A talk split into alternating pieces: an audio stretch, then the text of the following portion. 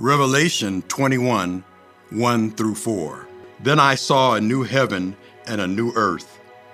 For the first heaven and the first earth had passed away, and the sea was no more. And I saw the holy city, New Jerusalem, coming down out of heaven from God, prepared as a bride adorned for her husband.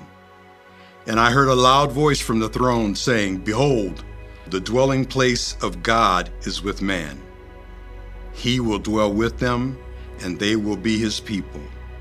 And God himself will be with them as their God. He will wipe away every tear from their eyes, and death shall be no more. Neither shall there be mourning, nor crying, nor pain any more, for the former things have passed away. Well, good morning and welcome to the weekly gathering of Christ Community Chapel. My name is Zach. I'm one of the pastors here, and I'm so glad that you have decided to spend some time with us this weekend here in this beautiful morning at one of our favorite things to do, which is our outdoor service. And I especially want to say welcome to you if you are here because your child participated in kids camp. And this is your first time being with us. Thanks so much for trusting us all week with your kids.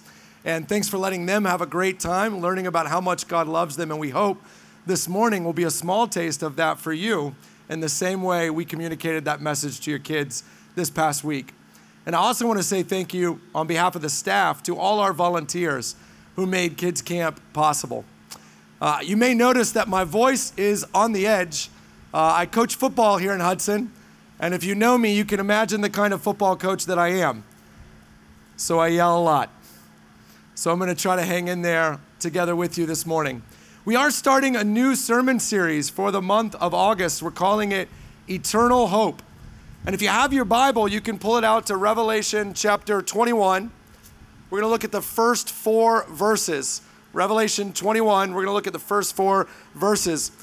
And I think of this sermon series as a little bit of an encouraging challenge. I say encouraging because we're calling the series Eternal Hope. We're looking at the future that God has promised for all of His people. And it will be four weeks of relentless encouragement. That if you're here and you are a Christian, the arrow is pointing up for you. Things are only going to be better for you in the future, no matter how good they might be or bad they might be today. But it's also a little bit of a challenge because for many of us, the growth that needs to happen in our spiritual journey is that we need to be a little less tethered to the present, a little less riding the waves of when things are good or when they're bad, of when we like what's happening in the world and when we don't. We need to fix our eyes a little more on the horizon and be less rattled by the day to day. So we hope to encourage and to challenge.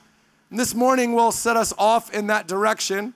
So I have three points I'm going to use to guide our time together. They go simply like this I want to show you that heaven is different than you think, better than you think, and closer than you think. Heaven is different than you think, better than you think, and closer than you think.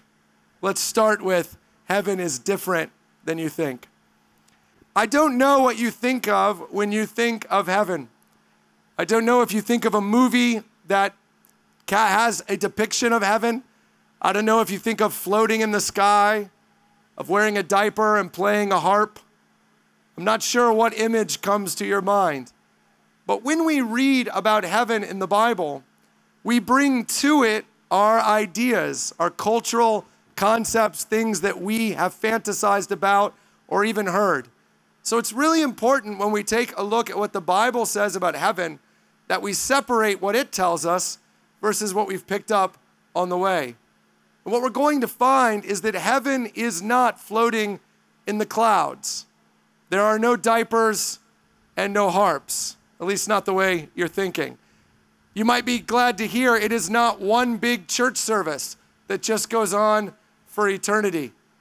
Instead, when the Bible talks about heaven, what is to come, the new heavens and the new earth, it has a much more grounded view in mind. I want to show you two things that point in that direction here in this passage. First, the writer is telling us as he begins to get a vision for what the future holds, that what he sees is that heaven and earth are becoming one. You see that he, he sees a city coming down from heaven and, be, and joining with the earth. The Bible tells us when God made the world, he looked at all that he had made and said that it was good. God's original design for the world was good. There's nothing wrong with the universe physically. There's something wrong with me and with you spiritually, and that has ramifications for our world. It has certainly caused the disintegration of our world. But when the writer visualizes heaven, he has in mind that heaven and earth are becoming one. The second thing you'll see is that it happens through a city. Oftentimes, when we think about heaven, we think of an agrarian society. We think of something a little like the Garden of Eden, where maybe we will walk around picking berries, eating them, enjoying nature. Certainly, nature will be a beautiful part of heaven. But what the Bible visualizes is a place of development, a city and all that entails.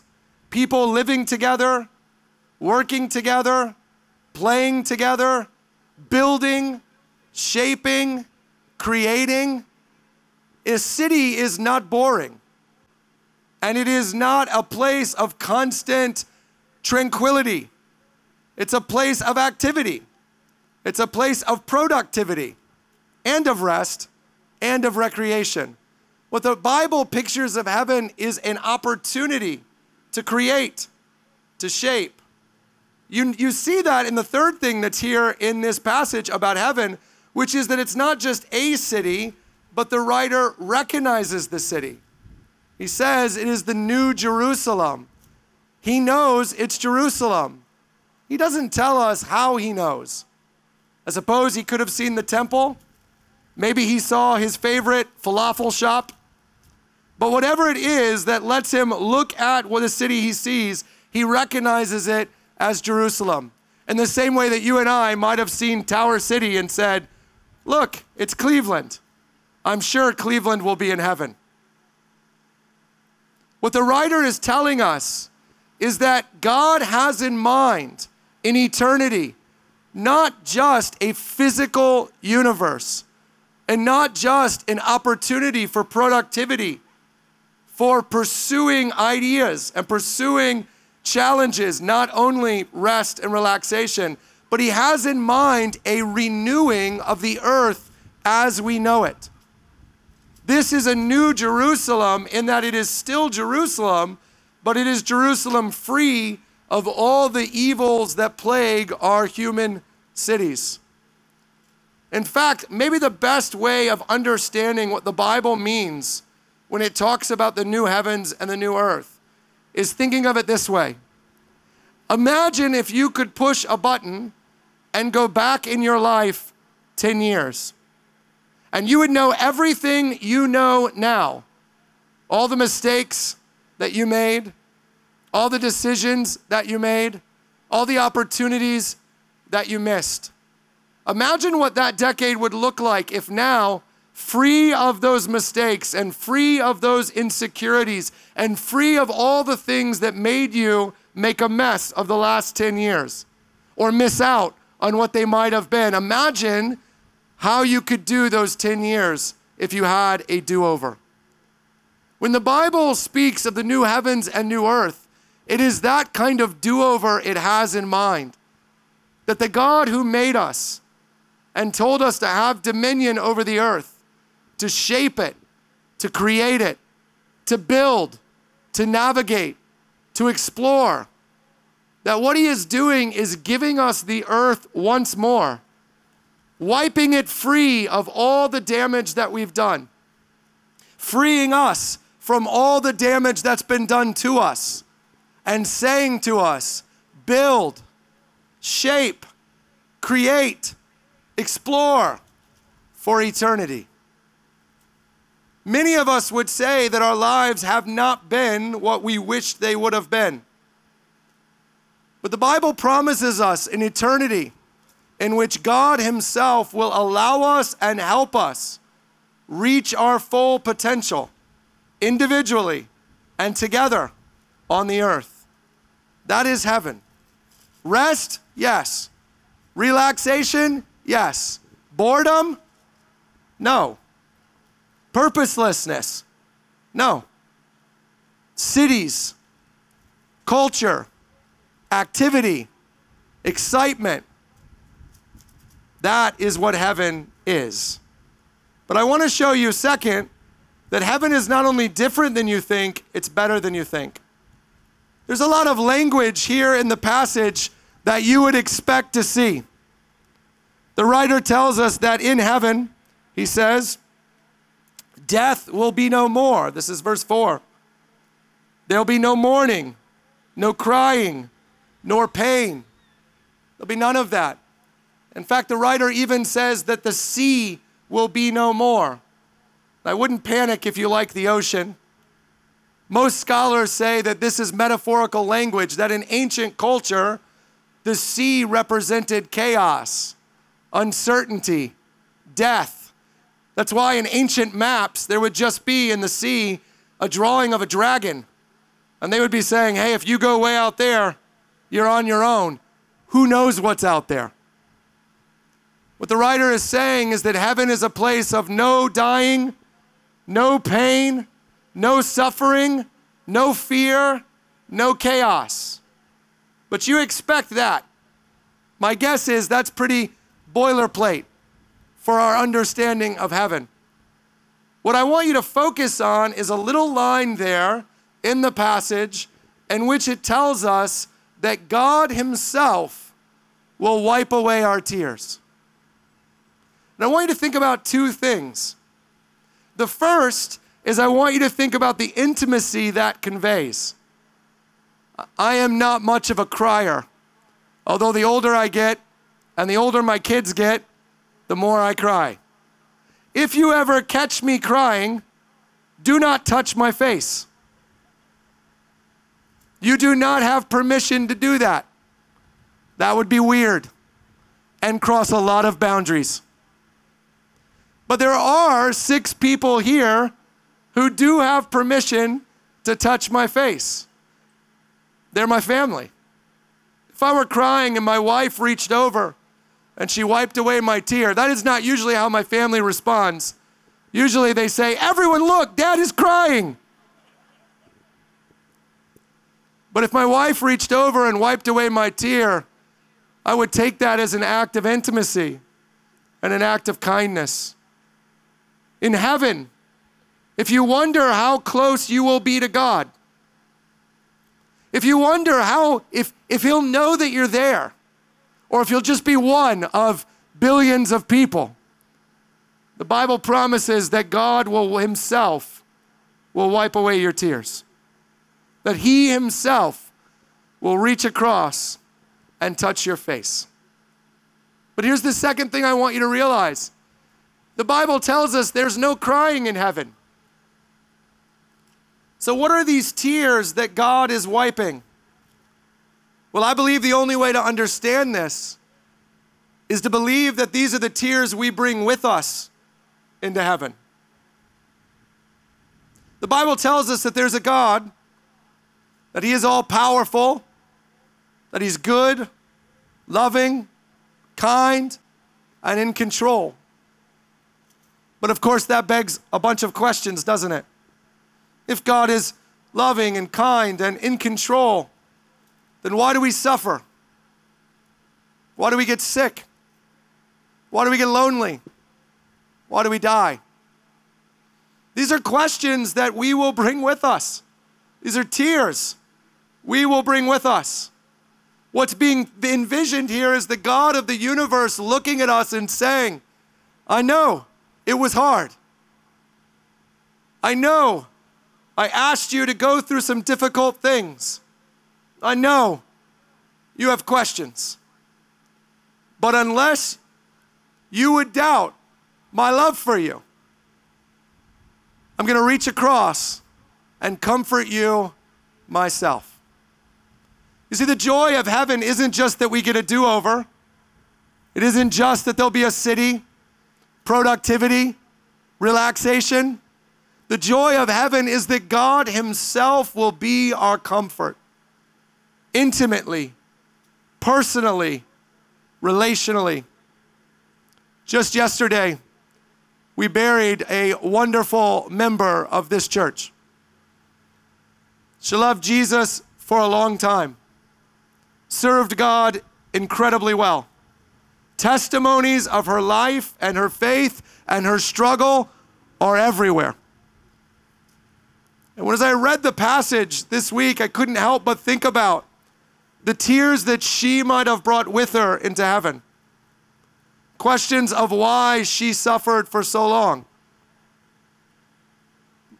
Questions of why she's leaving behind the family that she is. What a wonderful picture it is that God Himself will be her comfort, that God Himself will wipe her eyes, that God Himself will recognize her questions and give her hope and comfort for the future. Heaven is better than you think because God loves you more than you think. And He will spend eternity personally pouring out His love on you. The third thing I want you to see is that heaven is closer than you think. Now, what I mean by this is that if you are here and you are a Christian, we are now 45 minutes closer to heaven than we were when we started. Time moves quickly. I told someone the other day that I feel like my family is in a season of life where when I, I'm to blink and a decade is to have gone by. And as a husband and a father, I mourn that. I wish they could stay little forever. Not like diapers little, but a little bit bigger than that. But they can't. But no matter what sadness the next decade brings me, it will bring me closer to the joy of eternity with God. Today is not the greatest day of my existence because that day is on the horizon. But that means, brother or sister in Christ, that we should live today with that day in mind. All that we long for is promised to us. All the peace and the justice, the mercy, the purpose, the love, the joy, all of that is waiting for us in the kingdom that is to come. And while that doesn't mean we don't seek those things now, it means we do not ride the roller coaster of this world. We pursue justice, we pursue mercy, we pursue peace, but we are never defeated because it's promised. In fact, as part of this sermon series in the third week, we're going to challenge you as a church. One week, no news, no social media. Soak for one week in the future that is to come. Untether yourself from riding the roller coaster of highs and lows, of stock market peaks and crashes, of political wins and political losses.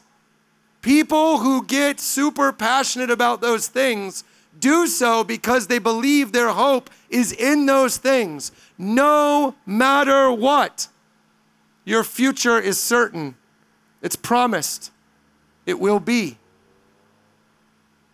But if you're here and you're not a Christian, I want you to know heaven is closer than you think. It's interesting that the writer compares the city that is coming down as a bride adorned for her husband. I've done a few weddings over the course of my career, and on a wedding day, the bride puts a lot of work and a lot of money into looking her best. I mean, the guy is already convinced at that point. But just in case, you know, just in case she comes down the aisle as the best version of herself, how could he change his mind then. But there's a little bit of performance to that. But that is not the culture of marriage in the Bible. They lived in a much different time. See, we tend to think that if we are going to be part of this wedding day, that in the same way we must become impressive to God. But in this culture, if you wanted to marry off your daughter, you would have to arrange the marriage with a family and their son, and you would have to pay them. It was called a dowry. You would say, I'll give you my daughter, and since I'm giving you another mouth to feed, another person to take care of, I'm also going to pay you. Personally, as the father of three daughters, I think this is a stupid idea. Not that it matters, because my daughters are never getting married, anyways. But you would have to say, Here, take the bride, and so you don't change your mind, let me give you her dowry. That's the culture of marriage. That's the backdrop of this picture a bride adorned for her husband. You see, we believe deep down that we must have a dowry for God. That if we want to be included, we must go to God and say, I want to be your bride, and here are my good works. Here's my charitable giving. Here's my moral example. Will you accept me, God? What the Bible has in mind is that the God of the universe loved you so much that he paid the price to make you acceptable to him.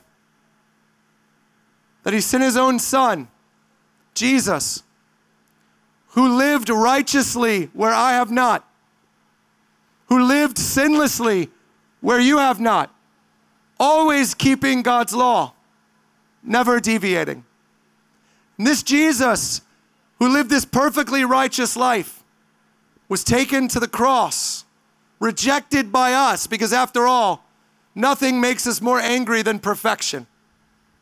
And we hung him on the cross to murder him so that his perfection would not indict us. But the God of the universe had planned this all along that he would die as a sacrifice for our sin, that his death would actually be God pouring out his anger and judgment over your sin and mine. So that when Jesus died, God had no anger left for us, no wrath left for us. And three days later, when Jesus rose from the dead and then went on to ascend into heaven and to sit at the right hand of God as the King of heaven, he is both our Savior, and our dowry. Why would God accept us? Because Jesus has paid the price to make us worthy. I don't know your story. I don't know whether you think you'll be included in heaven or not. But I can tell you this the dividing line of who's included and who isn't has nothing to do with morals or church attendance or charitable giving. It has nothing to do with whether you come in with a life you're proud of or a life you're ashamed of. It has everything to do with this. Will you let Jesus pay the price for you? The only thing that stands between you and heaven is asking Jesus, his death, his life, his resurrection to go in your place. Friends, we are not people of this world. We are not people of this city. It'll rise, it will fall. There will be good days, there will be bad. Our future is certain. Let's move forward as people of eternal hope. Let me pray for us.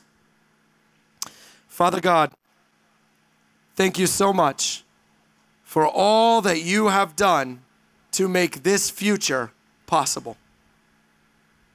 You have made this world. You have declared that it was good, and it, it was. And we broke it. We broke ourselves.